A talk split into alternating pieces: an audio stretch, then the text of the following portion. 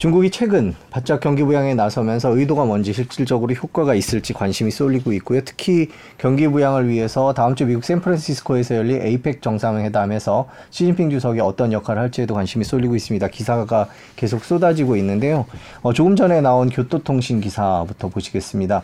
아, 공식적으로 두 나라가 확인해 준 건 아닌데 일단 미중 정상회담이 15일 개최로 잡혔다라는 기사가 하나가 있고요. 또 하나는 시진핑 주석이 샌프란시스코에서 미국 기업 대표들과 만나서 어, 만찬을 할 계획이다. 미국 기업 대표들에게 뭘 요구할지 뭘 부탁할지에 대해서 또 관심이 쏠리고 있습니다. 중국이 바짝 요즘에 안 좋아진 경기를 살려보기 위해서 여러 가지를 하고 있는데요. 실질적으로 효과가 있을지 어떤 방향으로 진행되고 있는지 얘기를 해보도록 하겠습니다. 박수현 KB증권 아시아 시장팀 팀장님 모셨습니다. 안녕하세요. 안녕하세요.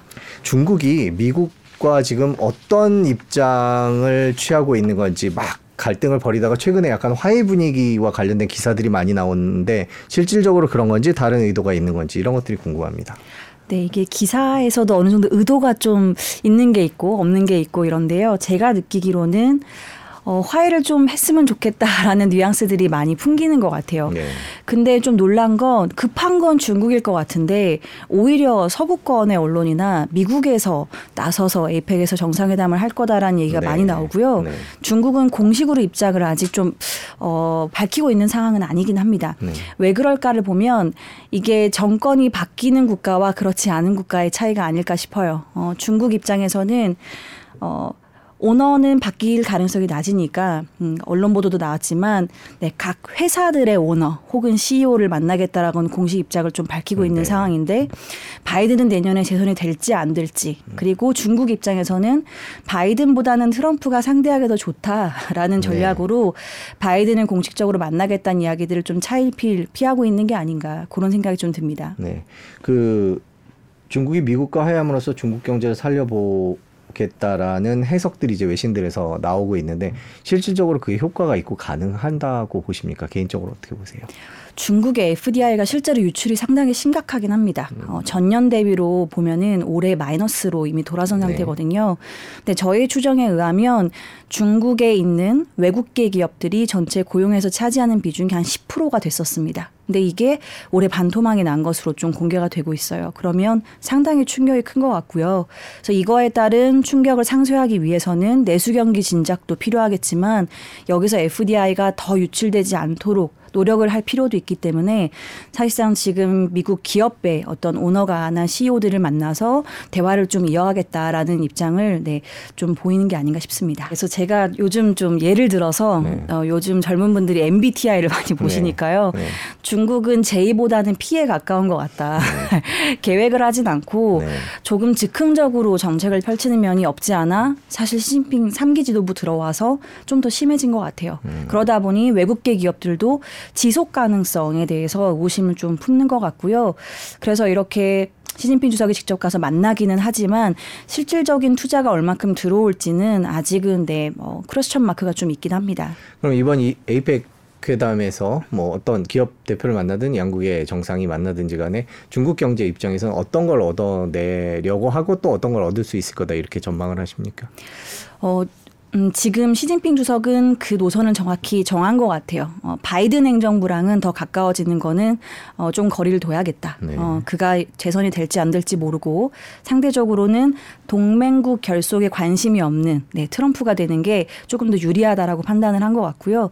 그래서 지금의 바이든 행정부보다는 기업을 통해서 협력을 강화해서 역으로 실제로 이 기업인들의 영향력이 미국 내에서 크니까요. 이들을 통해서 역으로 어, 다음에 대선 대통령이 누가 될지 모르겠지만 대통령에게 중국과 오히려 조금 더 화해의 무드를 갈 수 있는 그런 방향들을 설정하려고 하는 게 아닌가 그렇게 좀 생각을 가지고 있습니다. 지금 미국 대선 얘기가 오늘 또 유난히 많이 나왔는데 1년 정도 남았습니다. 뭐 중국에서는 나름대로 그거에 대한 여러 가지 분석이나 계산들을 하고 있을 텐데 현지에서는 어떤 얘기들을 주고받는지 궁금해요. 경제적인 측면에서. согласен. 네, 공식적으로 나오는 어떤 의견들은 없는데요. 제가 사적으로 뵙거나 뭐 이런 말씀들을 나누면 트럼프에 대해서 선호하는 분위기들이 확실히 있는 것 같습니다. 네. 어, 일단 트럼프는 구간이 명간이다라고 해서 한번 상대했던 경험이 있고 비즈니스맨이기 때문에 어, 이 동맹국을 같이 연합해서 압박하는 게 중국이 가장 어려워하는 포인트인데요. 그 지점을 트럼프는 사실 강화할 의지가 낮다라는 점에서 상대적으로는 트럼프를 좀 선호하는 것 같습니다. 피한다 고 보기도 어렵지만 적극적으로 만나려고 하는 것 같지도 않습니다. 에이펙 정상회담 얘기도 미국에서 먼저 얘기가 나왔고요. 네. 중국의 그 어떤 공식 언론에서도 만난다는 얘기가 아직까지 나온 게 없습니다. 그렇기 때문에 어, 바이든 대통령과는 어떤 유의미한 성과 도출을 굳이 하지 않겠다. 네, 다만 정상회담은 저는 이루어질 거라고 보긴 하는데요. 직전에 사실 옐런도 갔었고, 그리고 뭐 블링컨도 갔었고, 여러 미국의 중요한 요직에 있는 분들이 갔음에도 불구하고 성과가 없었기 때문에, 네, 실질적으로 바이든 대통령을 만났을 때도 어, 일단 또 집권 어떻게 될지 모르지만 말기이기 때문에 없을 가능성이 높아 보이긴 합니다. 자 그러면 계속 중국 경기 부양책 얘기를 좀 해보겠습니다. 최근 중국이 내놓은 경기 부양책들은 어떤 것들이 있고 어떻게 평가하십니까? 오, 굉장히 좀 surprise였던 거는 재정을 네, 3년 만에 사용했습니다. 네. 사실 중국이 재정을 거의 쓰지 않았었는데요. 어, 그 국, 우리나라로 치면 추경 같은 거죠. 국채 1조 위안을 발행했고 원화로는 이제 130, 아, 180조 원 정도가 되는 건데 규모가 크기는 합니다. 문제는 급한 불은 당장 껐는데 장기적인 문제를 좀 유발할 수 있고 지속 가능성이 이것도 좀 낮다라는 부분들이 있는데요. 뭐냐면 이 180조 원이 100% 어디에 들어가냐면 구형 인프라에 들어갑니다. 그러니까 도로, 철도, 수로, 항만 이런 거 짓습니다. 근데 이런 거는 단기적으로 고용 압박을 네, 해결해 줄 수는 있죠. 이러한 인프라 투자가 사실 고용 창출 승수 효과가 높으니까요. 근데 제가 계속해서 중국 관련돼서 말씀드릴 때 중국의 중장기 전, 성장 전략이 통신 AI 반도체에 있다. 그래서 신형 인프라를 보셔야 된다라고 말씀드렸는데 이것도 MBTI로 치면 P 같은 거죠. 갑자기 중장기를 얘기하겠다고 하다가 또 지금은 단기 성장을 위해서 구형 인프라를 하겠다고 한 거여서 일단 지금 나오는 경제 지표들이 조금 괜찮아지는 게 이미 보이고 있는데요. 내년도 지표들은 좀 좋아질 수 있는데 이게 외국인들의 투자 심리와 그 다음에 주가 이런 것들이 실제 지표와 여전히 역행할 가능성은 좀 있어 보인다 이렇게 정리할 수 있을 것 같습니다. 지금 말씀해 주신 대로라면은 장기 전략을 세우면서 미국과 각을 세우던 중국이 일단 지금 급한 불을 끄기 위한 위해서 뭔가를 하는 듯 보이는데요. 실제 상황이 그만큼 더 안 좋은 거 아닌가라는 생각도 드는데 지금 중국 경제 상황은 그 정도라고 보십니까? 네, 그래서 고용 데이터를 좀 투명하게 공개를 안 하고 있거든요. 네. 중국이 청년 실업률 공개 안, 하안 하겠다고 어, 올해 5월부터 얘기를 했고, 그래서 실제 우리가 어, 통계국에서 발표하는 숫자보다 더안 좋은 상황들을 중국 정부가 보고 있는 게 아닌가라는 생각을 좀 가지고 있는데요. 실제로 좀 그런 상황인 것 같습니다. 전반적으로 중국 경제 상황, 미국의 경제 조제 속에서 무척 어려울 것이다라고 얘기를 했는데요. 지금 경제 상황을 한번 정리를 해주시죠. 네, 크게 경제를 봤을 때, 어, 일단은 내수 부분, 내수에서 또 중요한 게 안에서 일어나는 투자와 어, 소비, 이렇게 나눠서 먼저 네. 말씀을 드리면, 소비는 음, 100점 만점에 한 60점 정도를 일단 말씀드리는 게 맞는 것 같아요. 왜냐하면 전체 소매 판매는 우상향하는 그림은 맞는데 안에 있는 품목들을 보면요. 여전히 서비스 위주입니다. 내구재 판매가 유의미하게 늘어나고 있지는 않습니다. 어, 내구재라고 말씀드리는 건 자동차나 가전이나 특히나 좀 중요한 건 건자재 같은 것들 이런 것들이 덩치가 큰데요. 여전히 이런 쪽은 마이너스에 머물러 있는 것들이 꽤 많습니다. 그렇기 때문에 어, 본격적으로 turnaround 했다고 보기는 좀 어렵고요. 그래서 내구재는 통상 중국은 부동산 사이클이랑 같이 움직입니다. 그렇기 때문에 부동산이 지표가 바닥을 다지고 올라오는 게 또 소비랑 어, 연결되어 있나 말- 말씀드린 투자랑 연결되는 건데요. 부동산 투자 이런 쪽에 올라오면서 어, 그 뒤에 말씀드린 내구재 같은 것들이 같이 올라가는 그림이 상당히 중요한데요. 지금 저의 추정으로는 내년 2분기 후반 정도 부동산 관련된 데이터들이 조금씩 이제는 올라갈 수 있을 것 같습니다. 왜냐하면 추경을 한 것은 맞기 때문에 효과가 2분기 후반부터 본격적으로 좀 나타날 것 같고요. 어, 다만 저의 걱정은 완만하게 올라갈 건지 네. 아니면 잠깐 반등하고 말 건지 이거는 섣부르게 지금 좀 판단하기는 어려울 것 같아서요. 그래서 어, 좀 내년 2분기부터는 본격적으로 지표가 부동산과 연결돼서 어떻게 움직이는지를 면밀히 살필 필요가 있을 것 같아요. 중국 수출은 어떻게 보십니까?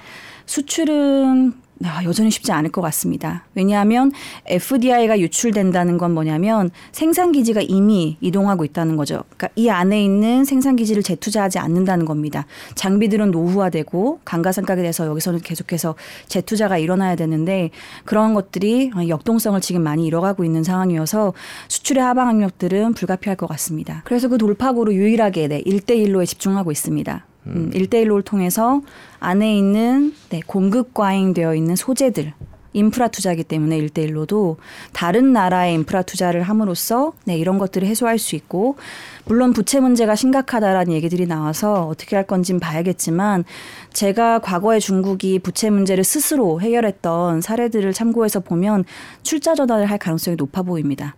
근데 이거는 중국 입장에서도 나쁜 그림은 아니긴 해요. 외국에 있는 여러 가지 회사들을 중국의 지분으로 보유하고 있으면서 이것도 일종의 동맹국 결속의 수단으로 사용될 수 있거든요. 음. 그러면서 거기서 영향력을 확대하고 중국 안에 있는 유유 설비나 공급 과잉되어 있는 것들을 네, 소화할 수 있는 주요 수단. 두 번째로는 말씀 주신 미국의 제재와 압박에 의해서 수출 물량이 줄어드는 거를 이런 다른 국가들을 통해서 해소할 수 있는 측면들이 있을 것 같아요. 궁극적인 판단은 그들에서의 영향력이 약화될수록 어, 중국은 그 안에서 영향력을 더 크게 발휘할 수 있게 되는 거죠. 어쨌든 채권자와 채무자의 관계가 된 거라 네, 휘두를 수 있는 카드들은 중국이 더 많아진 셈이고 그러면 지금 중국과 미국을 어, 시작으로 해서 각각 공급망이 분리되고 있는데 이 분리되는 공급망 안에서 중국이 취할 수 있는 카드들은 그들 안에선 더 많아지는 거라 그래서 일대일로 국가들을 보면 지난번에도 잠깐 말씀드렸던 것 같은데 중요한 광물을 확보하고 있는 네. 국가들이 많습니다. 네, 이러한 영향력을 행사하기 위한 노력들을 앞으로 강화할 가능성이 있어 보입니다. 그러면 중국에 투자하시는 분들 한테는 어, 그런 것들은 숫자는 좋아지는데 실질적으로 과연 미래가 있는 건가라는 상황은 어떻게 받아들여야 되는 건가요? 그래서 저는 어, 중국을 바라볼 때 딱 두 가지 카테고리만 말씀을 드리고 있습니다. 어, 전반적인 중국 전체 시장에 대해서는 좀 중립적인 의견을 말씀을 드리고요. 좋아 보이는 딱 두 가지는 일대일로와 화웨이 두 가지입니다. 두 가지는 어찌 보면 중국의 생존 전략이거든요. 어, 이거 말고는 중국이 사실 앞으로 돌파구를 찾기가 어렵습니다. 일대일로는 미국의 탈중국화 전략에 대항하기 위해서 중국이 동맹국을 결속하는 중요한 수단 중의 하나이기 때문에 앞으로 일대일로 프로젝트는 더 강화될 가능성이 상당히 높아 보이고요. 그 다음에 화웨이는 뭐냐면 중국이 제가 계속해서 안보 전략 여기에 중요한 것 중에 하나가 AI 통신 반도체 이런 쪽인 건데 화웨이가 실제로 AI에서 굉장히 유의미한 돌파구들을 만들어내고 있습니다.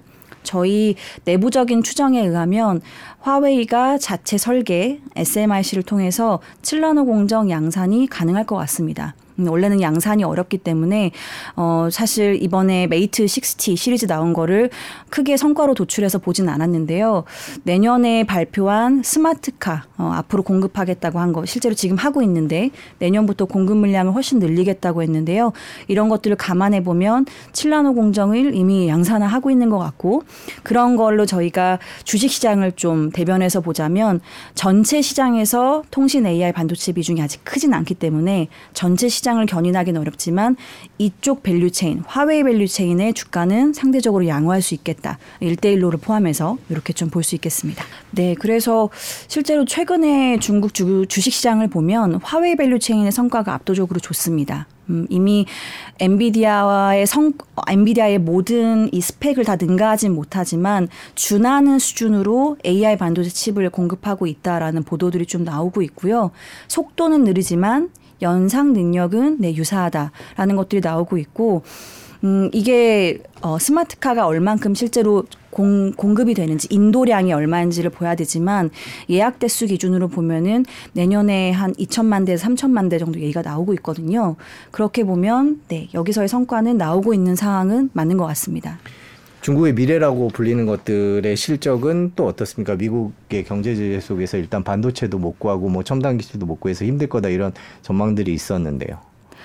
네, 일단 노광 장비가 제일 중요하긴 합니다. 네. 노광 장비는 중국 스스로 사실 공급을 하지 못하기 때문에 ASML이 지금까지 공시한 걸 보면 중국에 꽤 많은 물량들을 이미 납품을 완료했고요. 그래서 저희 추정에 의하면 향후 2년 정도는 7나노 공정을 양산이 가능할 것 같긴 합니다. 근데 물론 다음 대통령이 누가 될지 미국의 기준에서 네. 그리고 중국에 대한 제재가 얼마큼 강화될지를 보고 어, 이거는 충분히 변화가 나타날 가능성은 있지만 지금까지 납품된 물량으로 봤을 때는 2년 동안은 안정적으로 어, 화웨이 기준으로 봤을 때 어, 이제 스마트폰 5G 그리고 스마트카 같은 것들이 공급이 가능할 것으로 보입니다. 중국 경제를 얘기할 때 부동산 얘기를 안 할 수가 없는데 부동산은 공식적으로 어, 중국 정부가 발표하는 숫자들은 어, 좋아진다고 말씀드리긴 좀 어렵습니다. 네. 어, 그러니까 개선이 아예 없는 건 아닌데요. 이런 겁니다. 부동산 착공이 마이너스 80%에서 네. 마이너스 30%까지 올라왔어요. 그러니까 반등을 한 건 맞는데 여전히 마이너스에 있기 때문에 유의미하게 올라왔다고 보기엔 좀 어렵고요. 그런데 준공은 플러스로 빠르게 돌아섰지만 어, 최근 3개월 동안은 횡보하고 있긴 합니다. 이게 우리한테 주는 시사점은 뭐냐면 조금 연결해서 보자면 사실 중국이 철강 수요에서 50% 정도가 부동산에서 나옵니다. 네. 그렇기 때문에 부동산이 빠르게 회복된다고 하면 우리나라도 연결되어 있는 철강 산업들 가격이 올라가면서 이쪽을 좀 좋게 볼 수 있는 기반들이 생기는 건데 착공이 여전히 마이너스라는 거는 철강 같은 건자재 수요는 아직 없다는 겁니다. 준공은 어, 소재는 다 확보해 놓고 인력만 정리를 하고 지금 인력을 다시 뽑아서 네. 짓고 있다라는 거기 때문에 어, 그런 점은 좀 아쉽지만 그래도 착공이 이제 마이너스에서 플러스로 돌아설 수 있는지가 관건이고 아직은 네 반등은 나타나지 않았다고 보는 게 네, 제가 보는 숫자들입니다.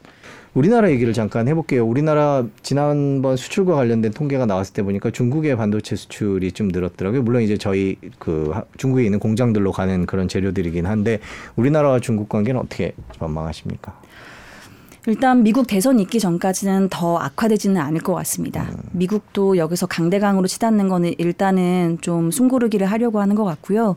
그렇지만 다음 대통령이 미국에서 누가 되든 사실 대중 강경 노선이 바뀌지는 않을 것 네. 같습니다. 행태는 좀 변화될 수는 있겠지만 만약에 트럼프가 된다면 트럼프는 사실 이 동맹국 결속엔 관심이 없거든요. 왜냐하면 동맹국 얼라이언스를 강화하려면 비용을 여기에 쏟아부어야 되는데 그거는 네, 미국의 국익에 도움이 되지 않는다라고 판단하는 쪽이라 그렇게 되면 오히려 한국과 중국이 좀 더 가까워지는 계기가 될 수 있겠다라는 생각도 들어서요. 미국 대선 이후의 변화를 좀 주목하고 있습니다. 중국에 대한 수출은 줄고 미국에 대한 수출은 늘고 있다 이런 통계가 오늘도 이제 뭐 한국은행에서 나왔습니다만은 이런 움직임은 계속 될 거라고 보세요 아니면 지금 거의 끝까지 왔다 이렇게 보고 계세요.